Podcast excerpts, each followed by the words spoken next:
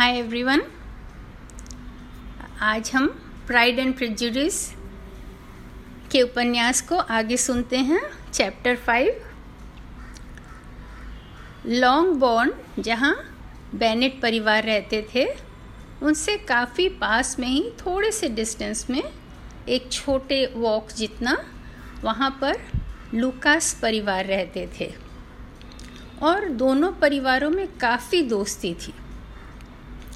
Sir William Lucas पहले मेरिटन में व्यवसाय करते थे और ठीक ठाक संपत्ति भी उन्होंने कमाया था। फिर उन, जब वे मेयर थे उस समय, वहाँ के राजा ने उन्हें नाइटहुड का ऑनर पद दिया था। उसके बाद उन्हें उस पद का काफ़ी एहसास अच्छा लगने लगा और उन्हें जो वो व्यवसाय करते थे वो करने की इच्छा नहीं हुई। और जहाँ उनका घर था आ, मार्केट के पास वहाँ से वो हट के एक माइल दूर यहाँ पर लुकास लॉज बना के वहाँ पर रहने लगे अच्छे से। और उन्होंने अपना व्यवसाय बंद कर दिया और जो भी लोगों से मिलते थे उनको मदद करने की कोशिश करते थे और उन उन पर बहुत ध्यान देते थे। वो बहुत आ, किसी से ऐसे बात नहीं करते थे कि जिससे सामने वाले को दुख हो। बहुत मित्रता का भाव रखते थे और हमेशा दूसरों की मदद करने को तत्पर रहते थे। जो उन्हें नाइटहुड मिला था उससे वो और भी ज़्यादा विनम्र हो गए थे। लेडी लुकास, जो उनकी पत्नी थी, वो एक काफ़ी दयालु औरत थी। हालाँकि मिसेस बेनेट उन्हें बहुत चतुर नहीं समझती थी। इनके कई बच्चे थे। सबसे बड़ी वाली बेटी चार्लोट 27 इयर्स की थी और एलिजा लीजी की बहुत अच्छी फ्रेंड थी। इन दोनों में बहुत अच्छी मित्रता थी। तो असेंबली में डांस के प्रोग्राम के बाद इन सबको आपस में मिलकर बातें करने की बहुत इच्छा हो रही थी। तो लुकास परिवार से उनकी माँ और बेटियाँ यहाँ पर इन लोगों इन लोगों से मिलने के लिए आए, मिस्टर मिस्टर बेनेट के घर। जब ये लोग वहाँ पहुँचे तो मिस, मिसेस बेनेट ने चार्लोट से कहा, तुम्हारा तो शाम बहुत अच्छे से शुरू हुआ था, चार्लोट। तुम सबसे पहली पसंद थी मिस्टर बिंगले की। तो चार्लोट ने कहा हाँ लेकिन दूसरी वाली उन्हें ज़्यादा पसंद आई? ओ, तुम्हारा कहने का मतलब है जेन? हाँ वो उन्होंने उसके साथ दो बार डांस किया था, मिसेस बेनेट ने कहा। और मैंने सुना कि वो कुछ मिस्टर रॉबिन्सन से बोल रहे थे।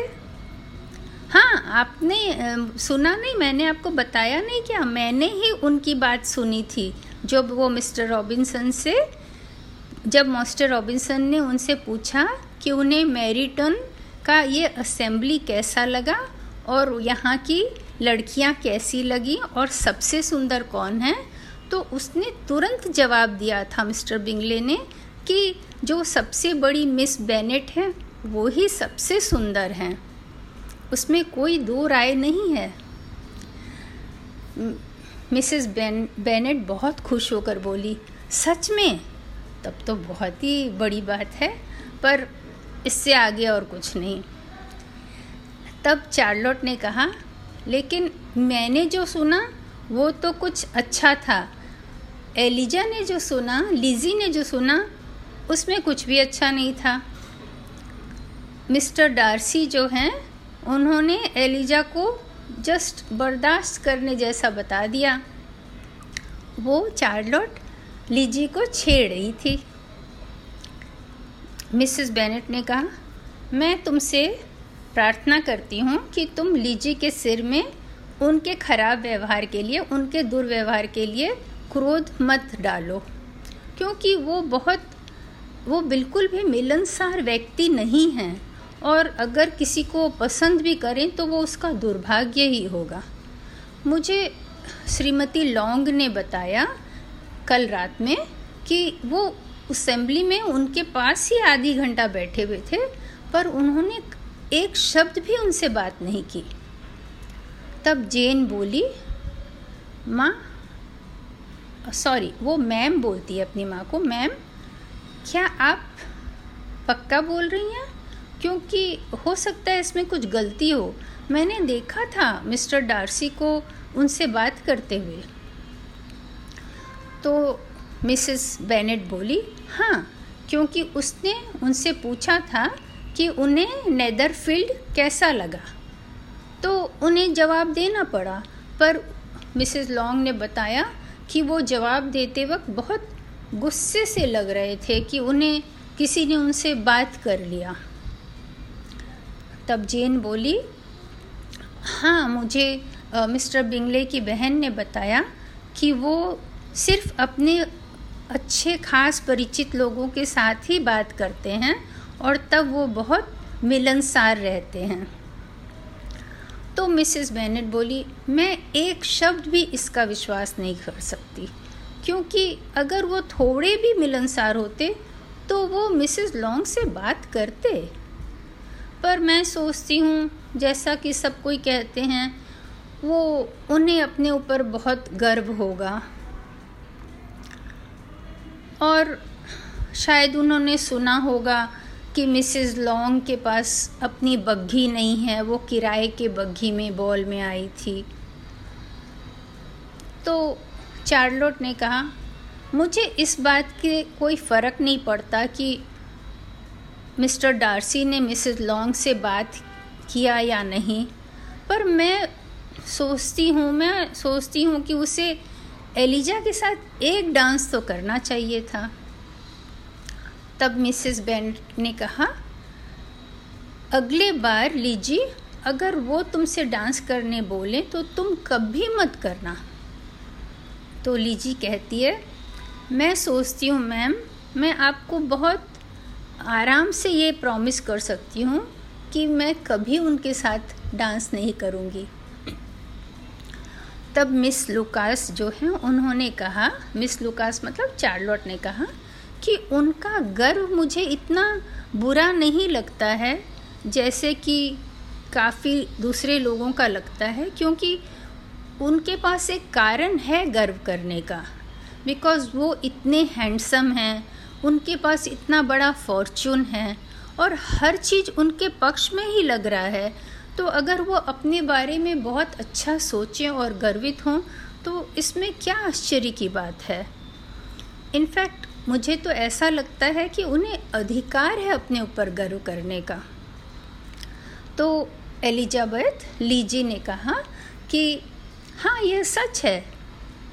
मैं उनके गर्व को बहुत आराम से माफ़ कर देती, अगर उन्होंने मेरे गर्व को दम्भित नहीं किया होता तो। उसे चोट नहीं पहुंचाई होती तो। तब मैरी बोल उठी, जो एलिजा की छोटी बहन थी कि गर्व एक बहुत सामान्य अवगुण है, ऐसा मैं सोचती हूँ।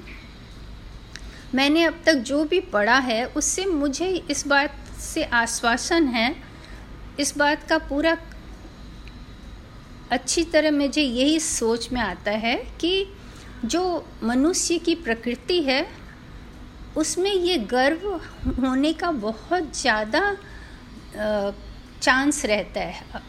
बहुत ज़्यादा कारण है कि मनुष्य अपने आप पे गर्वित होने लगते हैं। एक उनमें सेल्फ तुष्टि आत्म संतुष्टि रहती है। उनके अपने किसी गुण के ऊपर, जिससे वो गर्व महसूस कर सकते हैं, और ये गुण हो सकता है सच में उनमें हो, और हो सकता है कि सिर्फ़ उनके कल्पना में हो।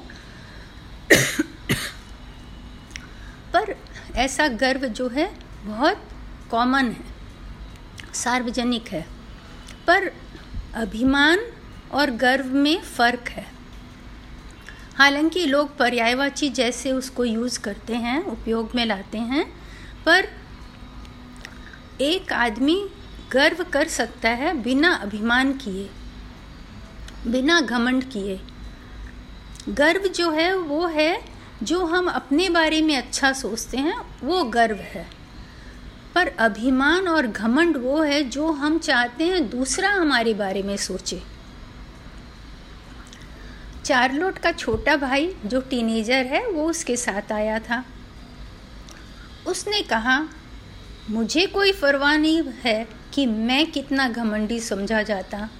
अगर मैं इतना धनी होता मिस्टर डार्सी जैसे तो मैं जो लोमड़ी को शिकार करने जाने वाले बड़े बड़े कुत्ते रखे जाते हैं।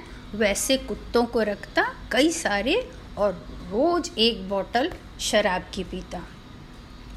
मिसेस बैनट ने कहा, अगर तुम ऐसा करते तो तुम बहुत ज़्यादा पी लेते जितना तुम्हारे लिए फ़ायदेमंद है उससे। और अगर मैं तुम्हारे सामने होती तो मैं तुरंत तुम्हारी बॉटल तुमसे ले लेती। तो बच्चे ने प्रोटेस्ट किया। नहीं, आपको ऐसा नहीं करना चाहिए। और उन्होंने भी वापस जवाब दिया, मैं ऐसा ही करती। और ये दोनों आर्ग्यूमेंट तब तक चलता रहा, जब तक वो लोगों ने एक दूसरे से गुड बाय नहीं कहा। यहाँ पर चैप्टर फाइव ख़त्म होता है। अब चैप्टर सिक्स नेक्स्ट बार सुनते हैं। तब तक के लिए बाय बाय